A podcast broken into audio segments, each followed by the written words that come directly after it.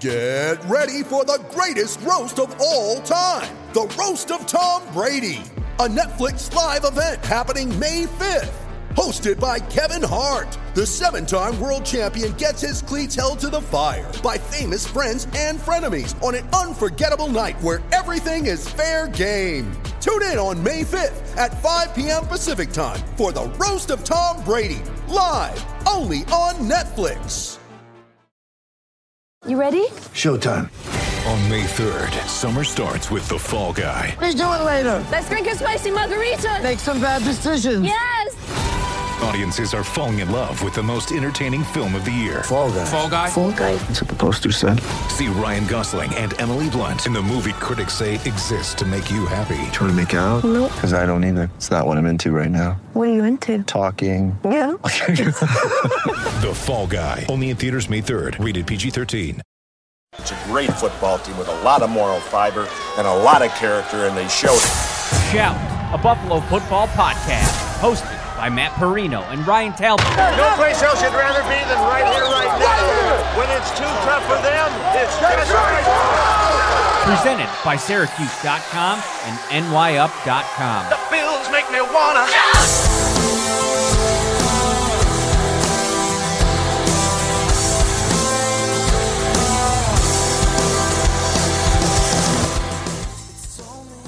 What is up, everybody? About to hit the 2 a.m. hour on this Sunday morning. And your Buffalo Bills are headed to the AFC Championship game. Man, it is a crazy sentence to utter.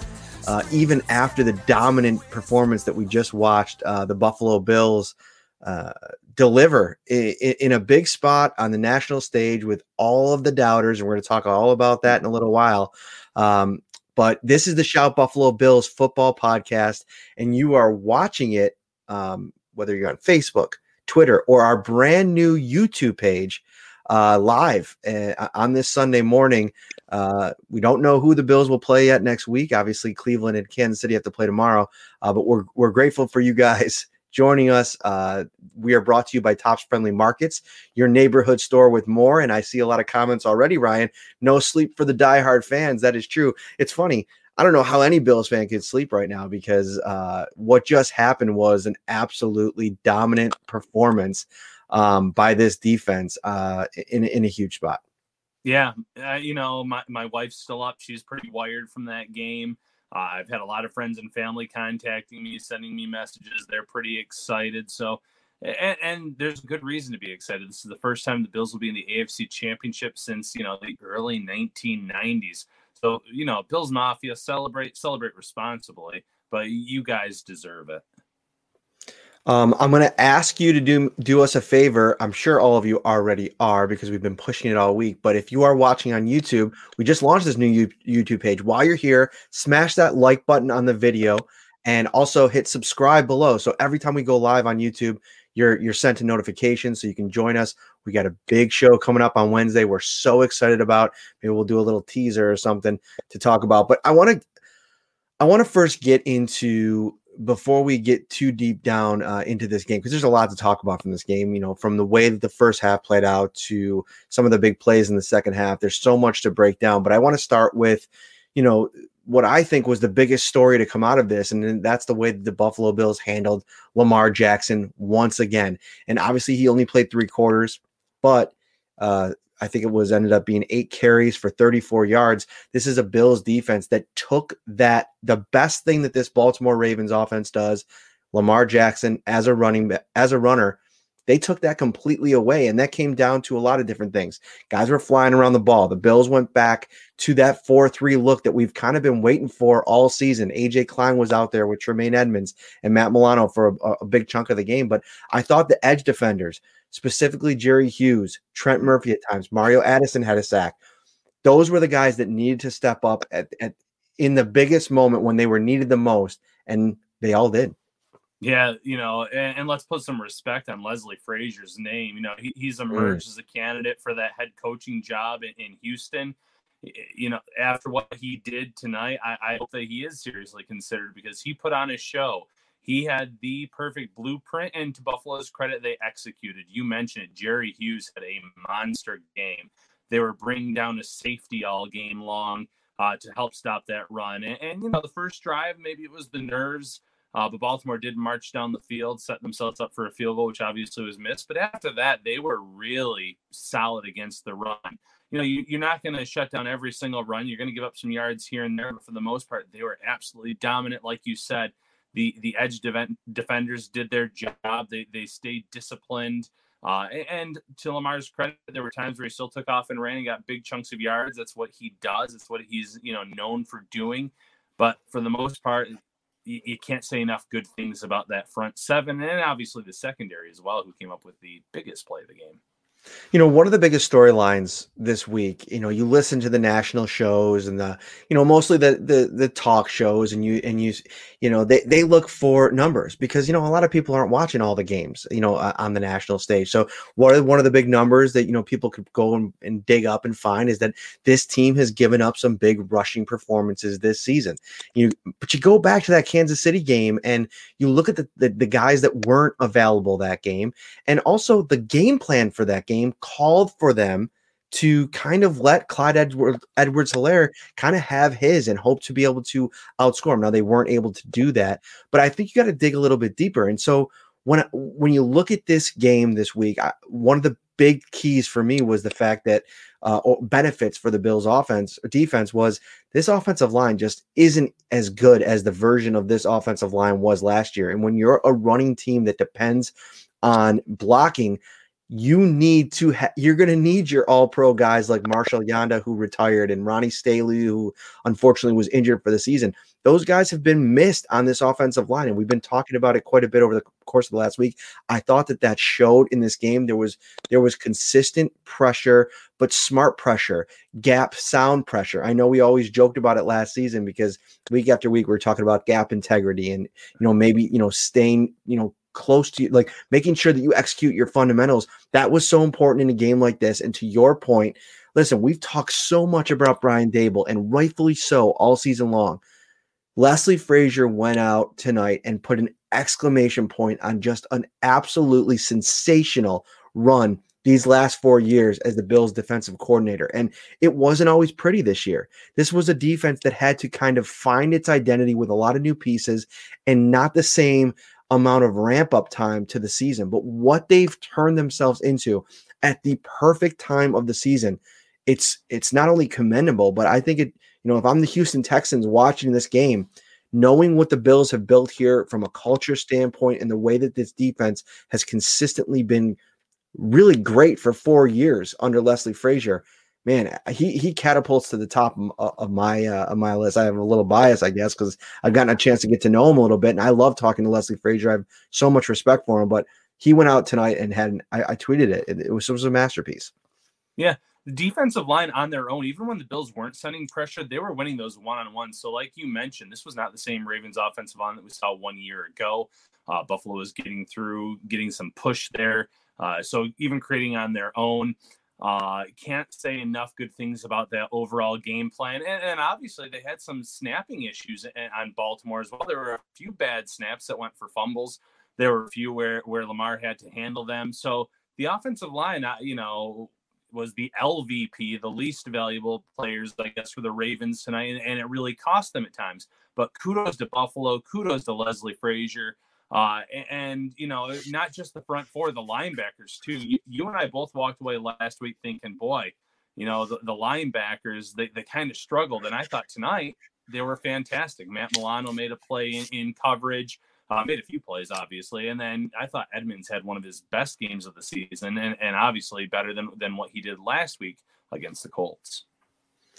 Yeah. Um, if you guys have anything you want us to uh, hit on specifically, make sure you you let us know in the comments section. We're so uh, grateful for you guys uh, joining us late at night here, almost 2 a.m. Uh, but you know, a lot of passion, and this is a this is such a fun time. I mean, getting a chance to walk through um, to the stadium uh, tonight and, and seeing some of the Bills fans uh, ascending on the stadium, and then getting in there and seeing that you know what they brought Ryan, this was an unbelievable scene that I, you know, I'll try to, you know, paint a little bit.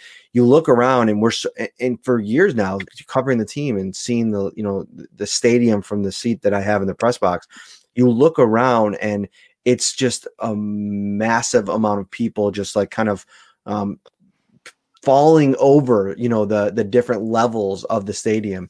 And even with 6700 fans in the in, in the stadium there's that whole empty area up top and um, the sound that they were able to make i mean jerry hughes even mentioned it after the game uh, micah hyde as well to draw those false start penalties with just 6,700 people. And I know that this defense had a big part of it. I mean, they were really getting after Lamar, they were making things uncomfortable.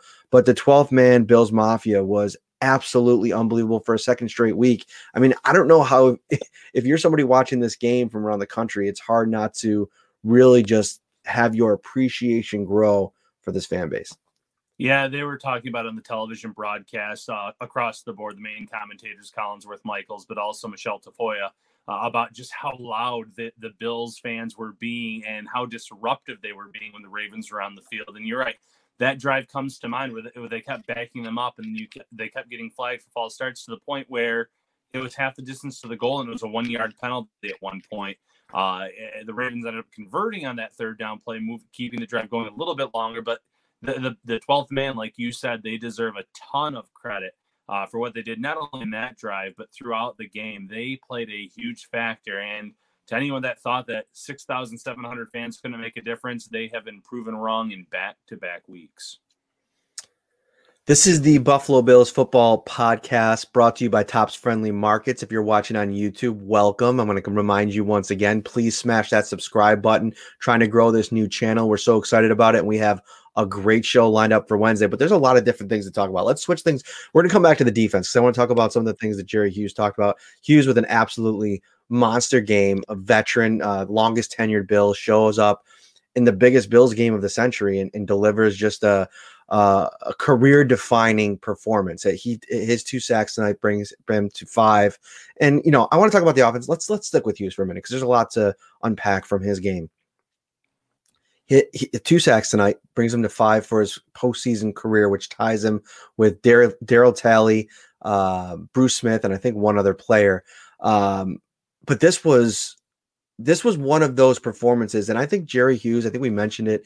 Uh, I can't remember what was the if it was a podcast or somebody was talking about it, but um, if he's like if he's already put himself on the wall of fame with you know the, the career that he's had and the contributions that he's made. I mean, he's been a you know a, a couple season double digit guy, a big piece of this last four years. But this was the kind of performance on the big stage that I think vaults you into the lore a little bit. We'll talk about Taron Johnson as well, but this was a I felt like this was a tone setting game. You know, with the offense struggling, they needed somebody to come out and set the tone. And Jerry Hughes with that sack in the first first quarter after uh, I think it was the first quarter, maybe early second, where you know on that first drive it was looking a little bit scary. I mean, the the the Ravens came out and they were establishing the run a little bit, had a couple nice plays. Lamar had a nice run. They were getting um, Gus Edwards involved, uh, J.K. Dobbins involved. You know, then all of a sudden, you know, they miss a field goal and, and, and Jerry Hughes comes up and makes a big play. This was such a huge performance for him on a defensive line that I think has been, you know, they never really reached what I think fans had hoped during the regular season. Obviously, everything that's gone on with Trent Murphy and you know the development of AJ Epenesa and Darryl Johnson, and you know maybe being a little undersized on the interior. This was a hey, we're we're we're still here. We're we're going to be a factor, and, and and it made a statement tonight. Yeah, the, the sack totals weren't what uh, people expected when Eric Washington took over as defensive line coach for this team based on his history. But what a performance by that unit tonight! You mentioned it uh, mentioned Trent Murphy earlier. You mentioned Mario Addison, but obviously Jerry Hughes was the the big play uh, threat on that defensive line today in terms of getting after Lamar Jackson.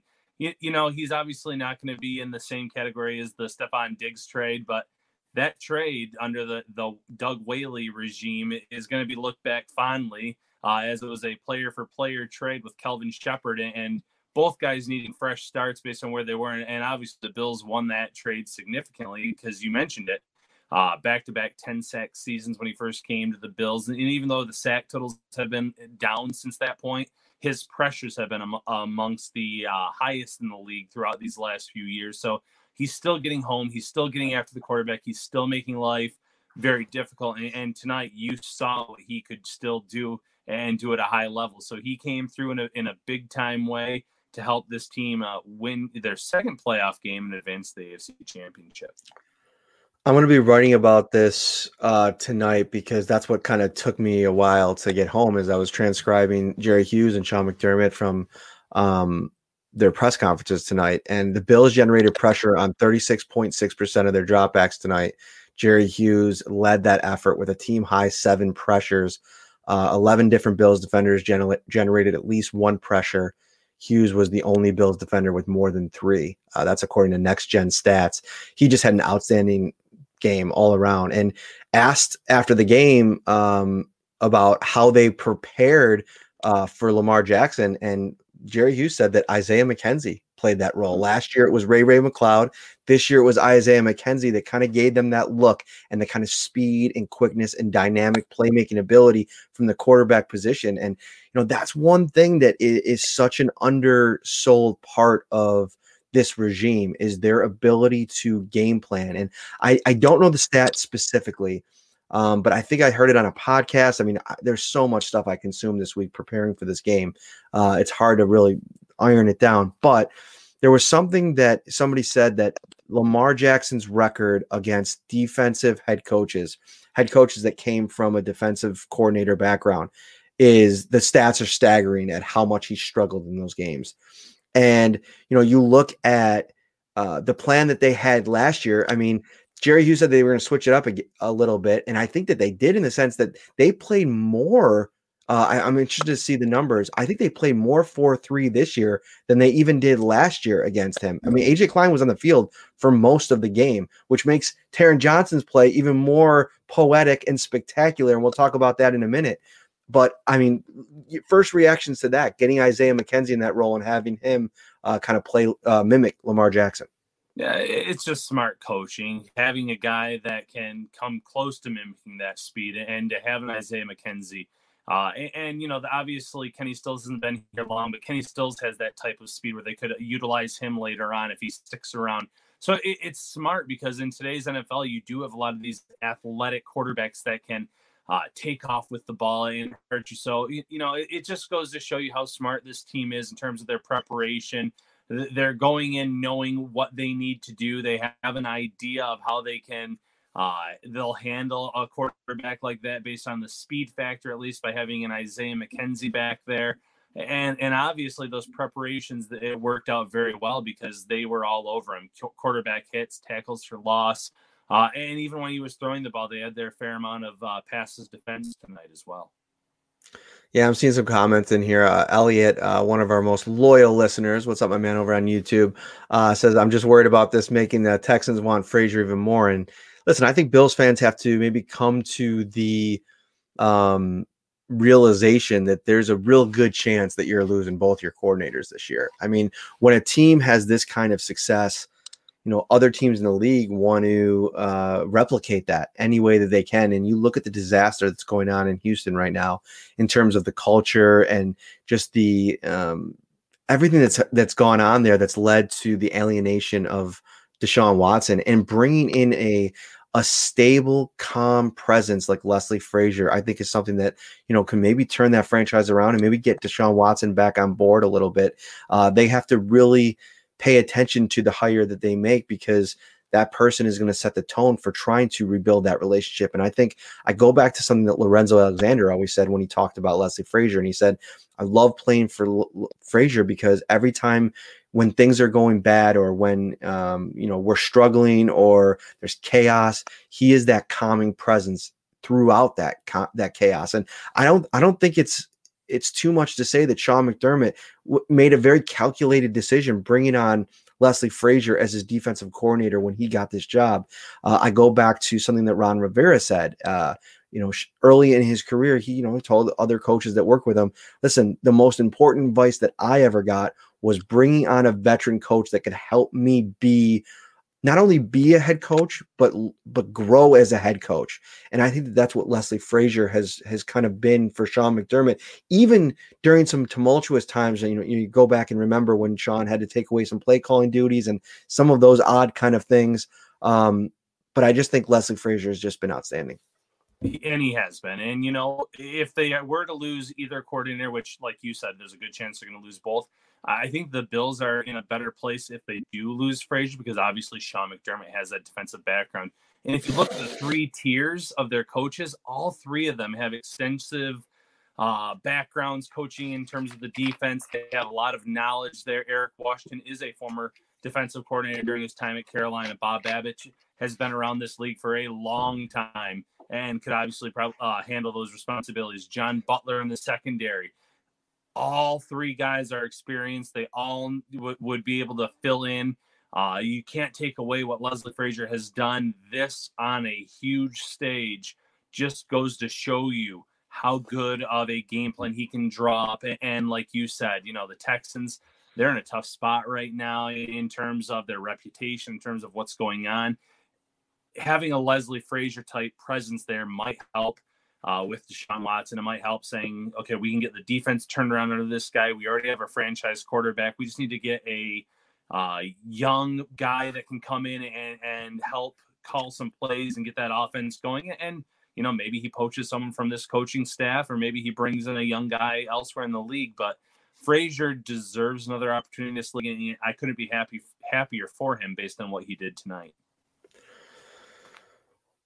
Speaking of opportunity, somebody took advantage of another one tonight, and that was Taron Johnson, who speaking of Bill's uh, lore, if you will, I mean, Taron Johnson has placed himself in, you know, maybe the conversation for a top five moment in Bill's history uh, with that kind of play on this kind of stage. Now, listen, I know that they ended up winning 17 to 3, and the way that this defense was playing, who knows? I mean, maybe it goes a different direction, but you just can, you have to take the situation that they were in at that moment. Third and nine, uh, literally on the doorstep of scoring. If the, if the, if the Baltimore Ravens at that point score a touchdown there, the game is tied at 10-10 and who knows what happens down down the stretch. I know the offense was playing better and you know getting the ball back in Josh Allen's hands after a touchdown drive.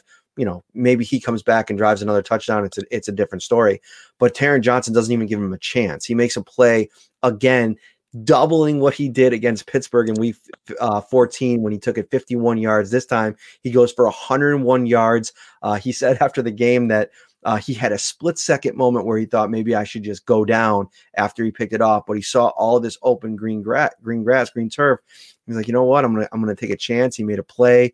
Uh, Tre'Davious White got out in front of him in some just absolutely spectacular blocking uh, down the field. Real heady play by a veteran, uh, all pro, all pro corner, and and then the way that the Bills responded after that, even coming back out on the field, um, forcing, I believe it was a three and out when uh, the, the play that sent Lamar to the locker room was a play but made by Trent Murphy and your earlier point, Tremaine Edmunds, getting through, breaking through that pressure, uh, putting pressure on Lamar Jackson. That's something that happened throughout the game. I felt like Lamar never was able to get comfortable.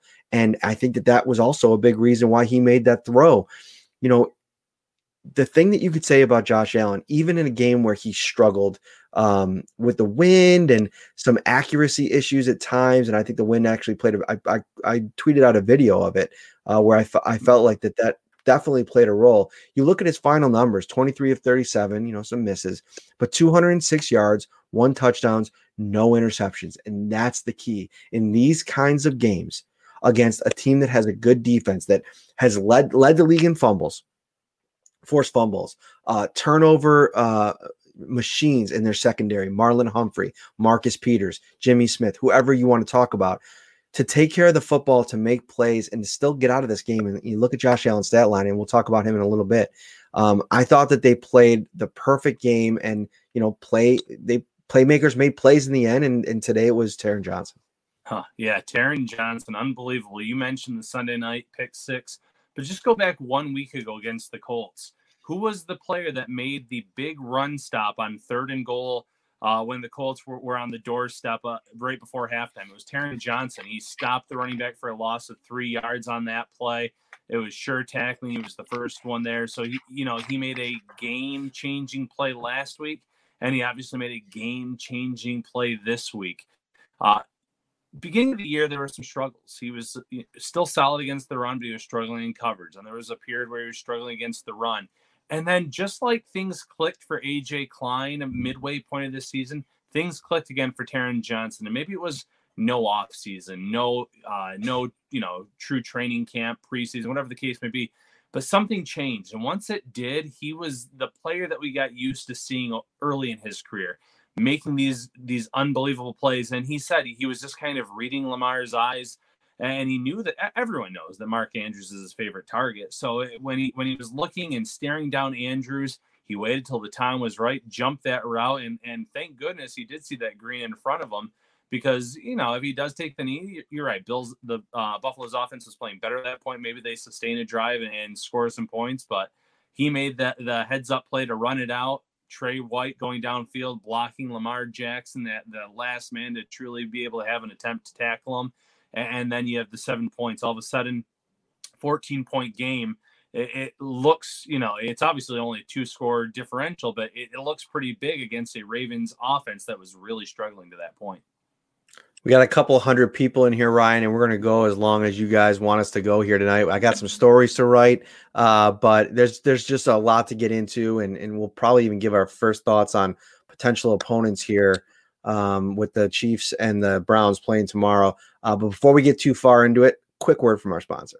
Ready for football? Tops is with ready to serve fan favorites everyone will cheer for. Delicious family or party packs like pizza, sliders, fried chicken, barbecue, or beef on weck, starting at only $4 per serving. Perfect for game day and any day. Only at Tops. So I thought it was a real bold strategy for the Bills to come out and run it one time in the first half. Um, and, you know, as the game progressed through the first half, it, it just felt like – just offering any type of changeup, I think would have benefited the Bills offense. Like, you know, there was, I, I think that they may have, and it'll be interesting to talk to Brian Daboll about this uh, on Monday.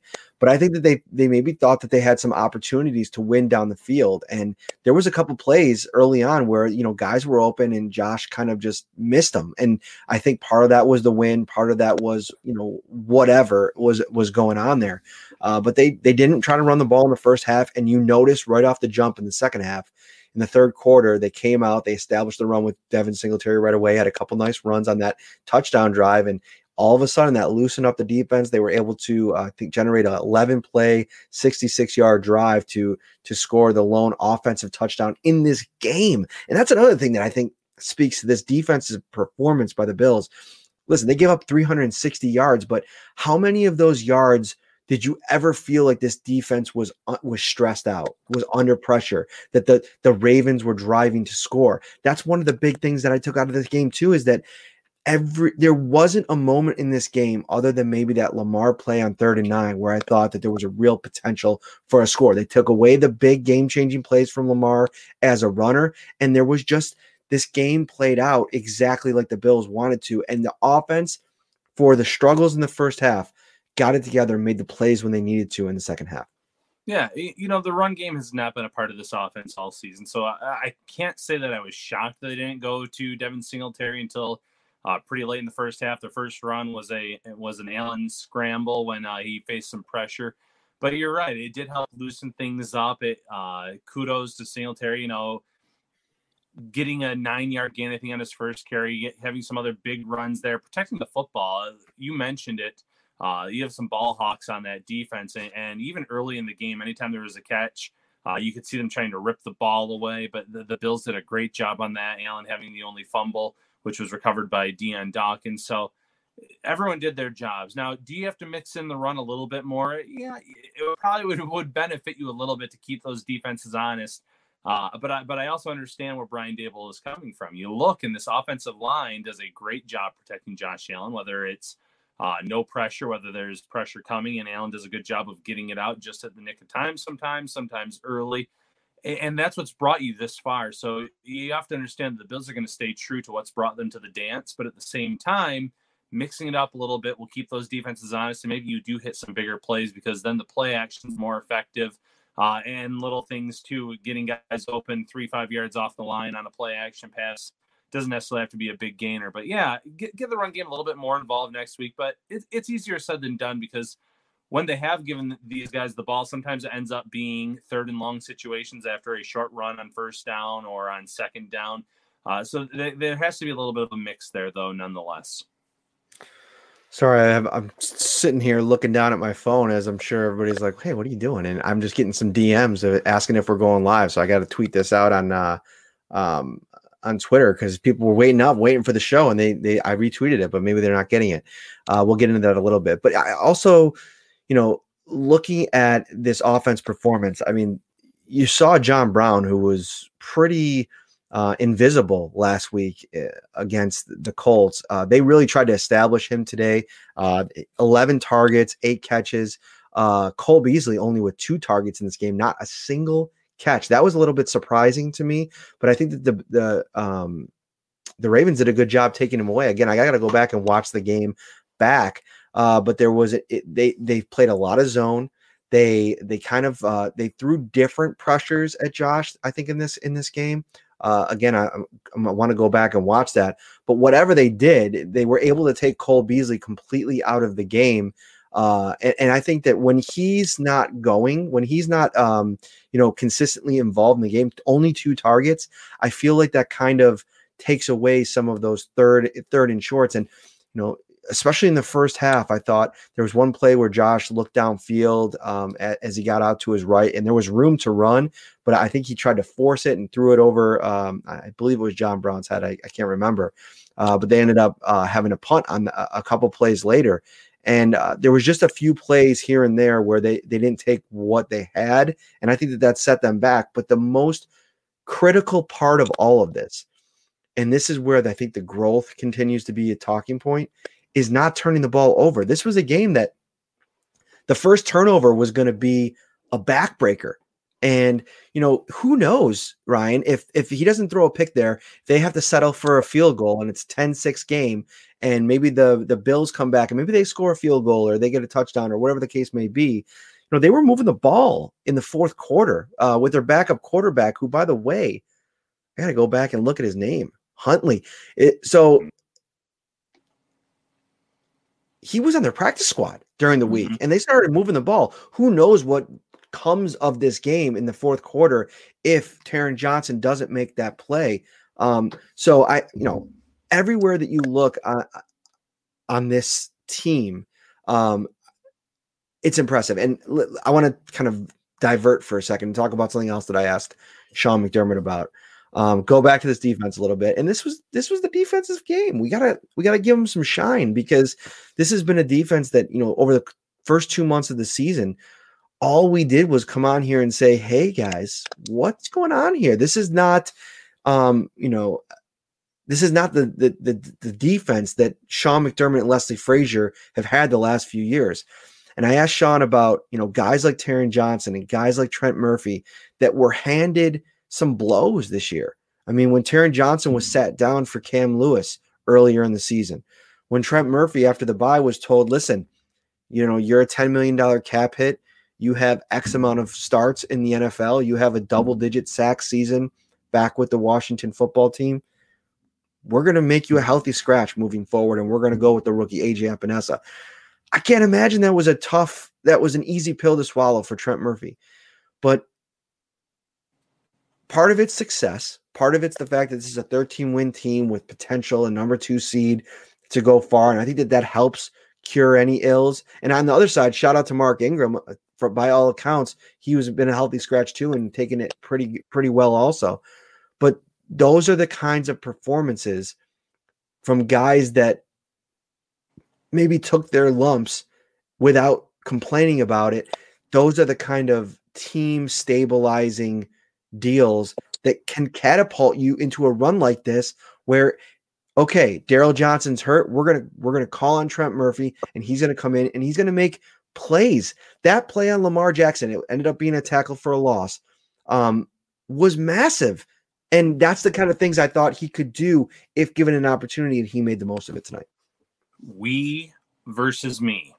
That's the big thing. And, and with this Bills team, that they look for those team first players guys that understand that yeah your your role may may change your you may lose snaps look at a guy like levi wallace who every single year he's battling for that cornerback two spot and every single year Uh, they're giving they're splitting reps it seems like towards the end of the year whether this year josh norman kevin johnson the previous year whatever the case may be but there's no complaints And, you know, for the most part, that's been the way it has with this entire roster over the last few years in the Sean McDermott era.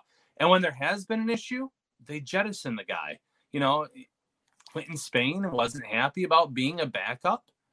He was gone. They released him. They, they said, okay, you know, we'll, we'll let you go. You can find work elsewhere. And obviously, in this league, there's a lot of teams that are looking for offensive line help. So he, he landed in a spot pretty quickly but they're not going to let one player affect the locker room or affect the team chemistry. And, and that's huge. I mean, guys like Trent Murphy, do you, do I think he liked being inactive all those weeks? Tyler Kroft, after being the most consistent tight end all the all those weeks that he was playing, absolutely not. They want to be out there. They want to be difference makers. They want to help this team win games and, and now obviously get one step closer to the Super Bowl. But in this league, there comes a day and there comes a time where younger guys get more snaps over you and you have to sit back and make those decisions and you know kudos to murphy and Kroft and tj yeldon yeldon two-year contract and a lot of it he's been inactive because they've been going with with different backs and you have not heard him make a single peep about it or complain he is a team guy having those types of players is so important in today's nfl now it gets interesting, Ryan. It gets interesting for a couple reasons. Number one, what happens from here? And obviously, there's a couple options. You have the Kansas City Chiefs. If they win, the Bills travel to Kansas City next week on Sunday uh, for the AFC title game. If the Cleveland Browns pull the upset, and it's such an interesting game. Like, listen, I I'm not going to sit here and say that I think the Cleveland Browns are going to win this game, but it could happen they're a run based offense. And if they are able to effectively run the ball and control the clock, who knows? You know, crazier things have happened.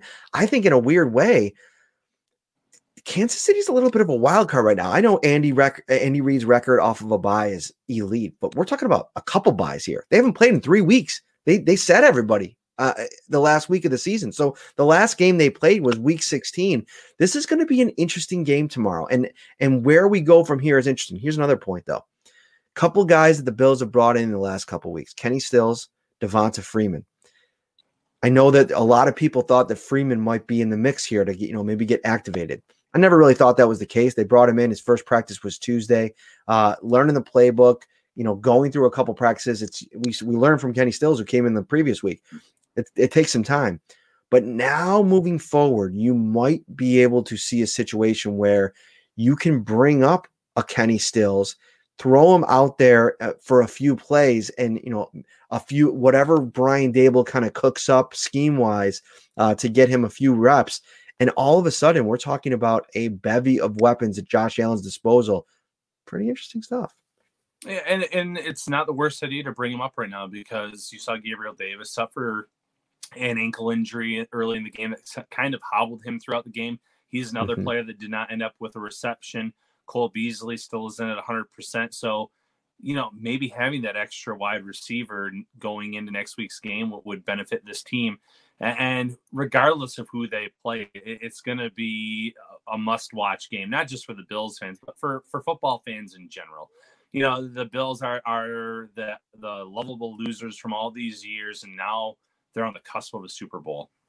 Cleveland Browns, if they somehow advance, you know they may be you know they're they're also those lovable losers so that that matchup alone would be huge just knowing that one team would make it to the super bowl it'd be another game that the bills would get to host uh, but you know going against the chiefs getting a, a, chance to defeat patrick mahomes and the super bowl champions uh, in that game that stepping stone before the super bowl would also be a huge statement for this team.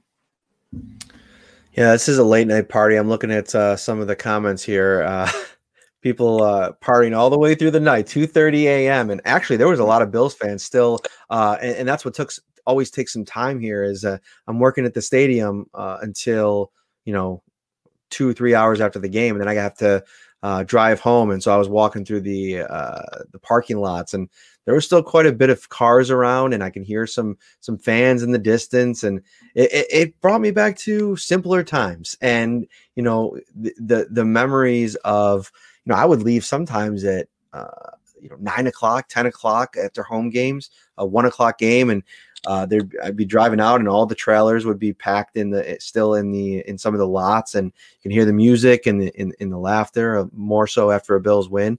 Uh, but this is this is a special run. This is um, it's a special run even more so in the fact that the the the potential seems limitless because even as the offense was struggling tonight, I don't know about you, Ryan, but I've never felt like this game had reached that point of oh gosh. And I know that there was a lot of fans tweeting like, "Oh, what's going on here?" or "What's happening?" But you know, I think that they've showed on both sides of the ball enough through 16 regular season games and now two playoff games that they really are never out of a game and they're able to adapt. And I think that that's the one of the critical and, and different guys step up and all that combined is a is a really uh, an important characteristic of a championship caliber team.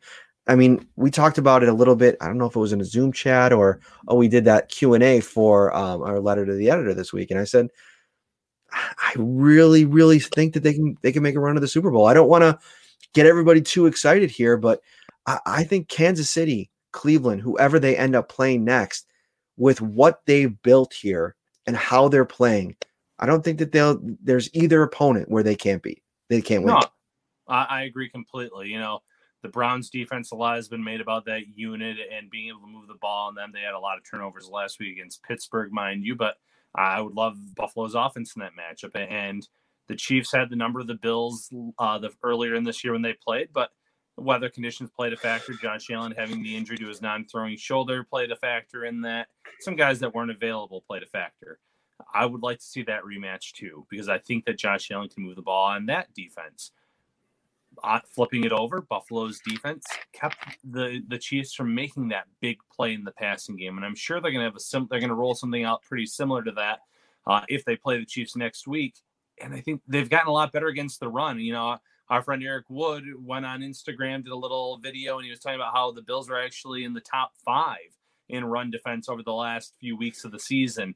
Uh, and probably some of that had to do with the fact that they were building huge leads and teams had to get away from the run. But when you have that healthy linebacking group out there and you're you're healthy across the board, all three phases, that obviously helps in terms of, of stopping players in the backfield, making them get those stops early in the drives, and then and then forcing the teams to have to throw on second, third down, and getting off the field.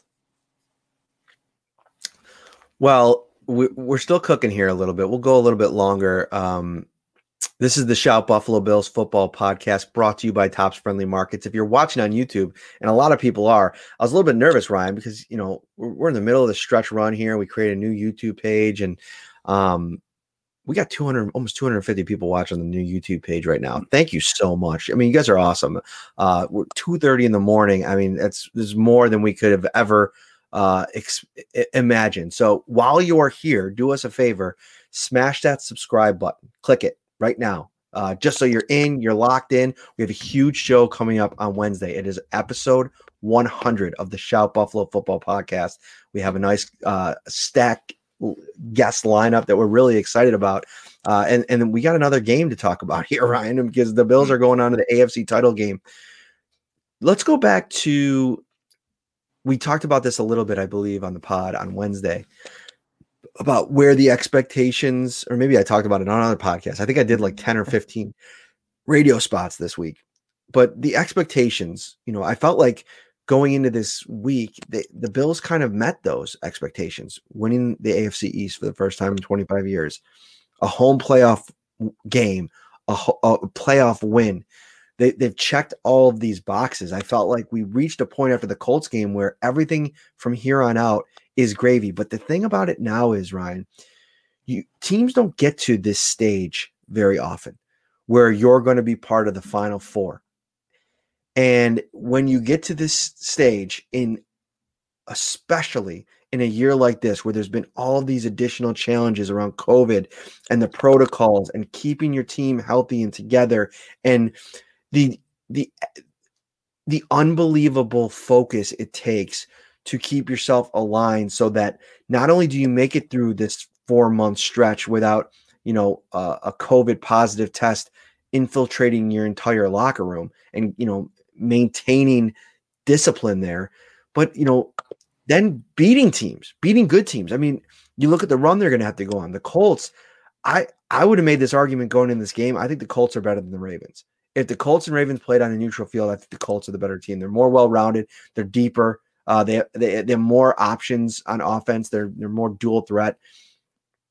So you got to beat the Colts. You got to beat the Ravens, who obviously defensively showed up tonight and showed why so many folks were bullish on their chances to upset the Bills in this game. And then you're probably going to play the Chiefs. We'll see. Sorry, Cleveland Browns fans, John Scott, if you're watching somewhere with a, a, a Resurgence Brewery IPA or something like that. I know that you're you're you're all Baker all the time, but um, I think the Chiefs probably win that game. You probably have to beat the Chiefs, and then who knows? Green Bay in the Super Bowl, another unbelievable offensive team that you know is playing pretty good defensive football too. Um, I think the expectations now, Ryan, have to be, you know, a Super Bowl run because you're here. You won 13 games. You won your division. You're two in the AFC. I think you're playing as good as anybody in the league. I think it's okay to have those those dreams now. Yeah, and like you said, you're almost playing with house money now. You you won the East. You won a playoff game. Now you've won a second playoff game. At this point, especially if it is Kansas City, no one's going to expect you to win for the most part. you know, it's going to be another week where the media is hyping up the opponent. So go in there, throw the kitchen sink at this team. You don't think that Brian Daboll's going to throw some trick plays or th- you know throw something at the Chiefs, try to get some yards, to get some scores? He absolutely will. This defense is playing with a lot of confidence right now. They're going to get after the the uh, Mahomes, but more importantly, they're going to probably get after that run game to prove that you're not going to get 250 on the ground plus uh, against us this time around. So I can't wait for this Bills Mafia. I, you know, like you said, you don't get to the Final Four very often, and when you do, it's important that you strike because these opportunities don't come around often in the NFL. Uh, as good as Josh Allen and as good as this roster is from top to bottom, and as much as I think they can contend for the next decade, there's no guarantees of getting this far and, and being on the cusp of a Super Bowl. So when you get to this point, you have to take advantage. Shot do do your line that you had from our our our little uh preview show uh about the subscribe button. Oh you yeah, a great you had a great line. Drop it. Absolutely. Bill's Mafia, pretend that subscribe button is like a table and smash it right now. We appreciate the support. 236 in the morning over 200 fans in our in our new youtube page uh you know that's unbelievable thank you so much for your continued support uh like matt said a huge show on the horizon like the billy Fus- billy yeah, billy Fuccillo huge buffalo it's huge promise it's going to be a great lineup yeah, uh, it's late. It's okay if you have a little uh, little babbling here going on at the end, and I'm kind of Mm-hmm. losing my voice, and I got to write a couple stories. So we're gonna get out of here. Uh, plenty to talk about this week. Uh, listen, as we map out this week, we may come back with a show on Monday um, because I want to rewatch this game, kind of get a, a our first feel for um, who the Bills are going to play and have our in, our initial reactions. And um, you know what? It's 250 people watching on YouTube. Why don't we why don't we deliver the goods on on who we got coming on Wednesday right now? First of all, we're next week's a pretty big week in the MMA community, and you know my MMA crossover, and uh, I I I love kind of uh, mixing the worlds whenever I can. No bigger Bills Mafia stand in the world right now. If you haven't watched his bit with on the Pat McAfee show last week, go find it. Ariel Helwani, the reporter of the stars, huge Bills fan. He is going to be uh, one of our guests on episode number 100. And Ryan, we booked another guest. Tell him who's who else is coming. That's right. Bills Mafia, have your roses handy. We are going back to the cast of The Bachelorette and bringing diehard Bills fan Jason Tartick back to the show. Jason was one of our earlier guests. Another diehard Bills fan reached out to him uh, recently, and yeah, let's go. He's excited. Uh, it was it was a win or lose situation. They, they these both of these guys were in. They both are thrilled about the season the Bills have had. They want to talk about it. We're looking forward to having them both.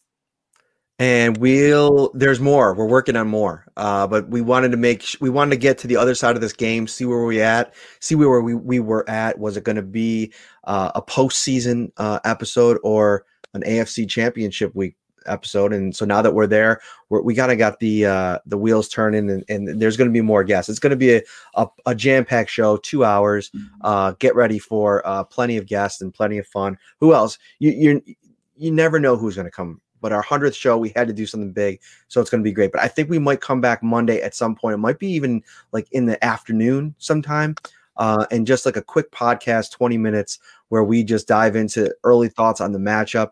We will stream that live on the new youtube page so if you're here like this video like our page subscribe to our page uh, that'll be huge. Uh, what else did i want to get out before we get out? Oh come on ryan. What is this my first show? Find us on all the audio platforms we're on Spotify, Apple, Stitcher, wherever you get your your podcast. Find us there, subscribe, rate, and review. This this Shout Football podcast is absolutely taking off, and it's because of you uh, guys uh, supporting us so much. Final thought, Ryan, hit us with it. Final thought: Enjoy the ride. Watch tomorrow, just like last week. Watch tomorrow's game. Kick your feet up. Have your favorite cold beverage because you have earned it, Bills Mafia. Especially if you were one of those fans that were in attendance I'm thinking you need some hot tea tomorrow, some lozenges to get that voice back. Uh, you might need someone for your hands from slapping those bleachers. But wow, what an impressive job for the fans in the in the stands tonight. Uh, couldn't be happier for this fan base. You've waited a long time, and like Matt said, you're in the final four. Final th- final thought from me.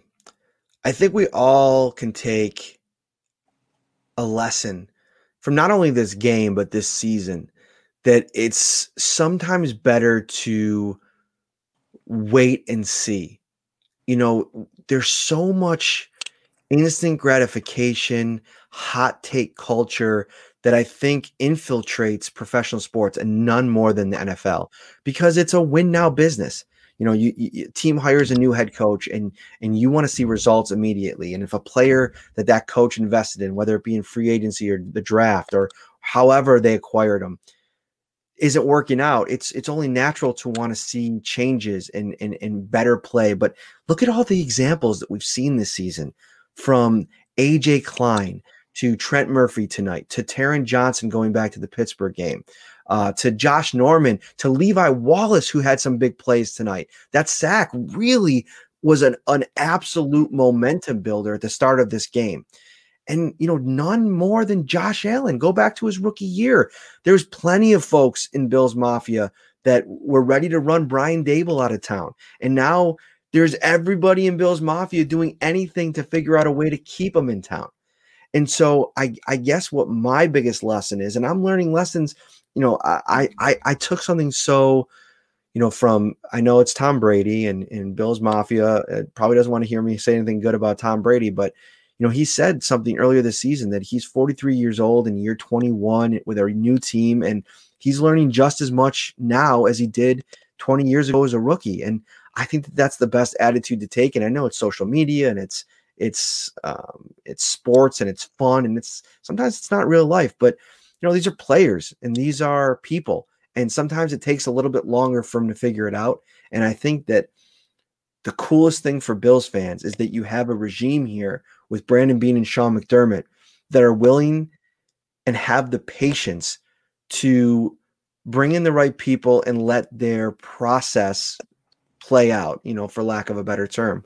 And it's led to this. And now let's see what happens. And I, I know for me, just as an analyst and as a, a reporter and a journalist, this this experience has really shaped how I'm I'm going to view the game moving forward, and and that it's been a learning experience year after year after year for me. So uh, it's been a fun ride. I'm excited to take one more step at least next week. Uh, for Ryan Talbot, I am Matt Parrino. This is a shout Buffalo Bills football podcast YouTube subscribe button. We don't want you to miss any of these shows. And we definitely don't want you to miss this show coming up on Wednesday night. We will see you on Monday for more shout. All right, take care, guys.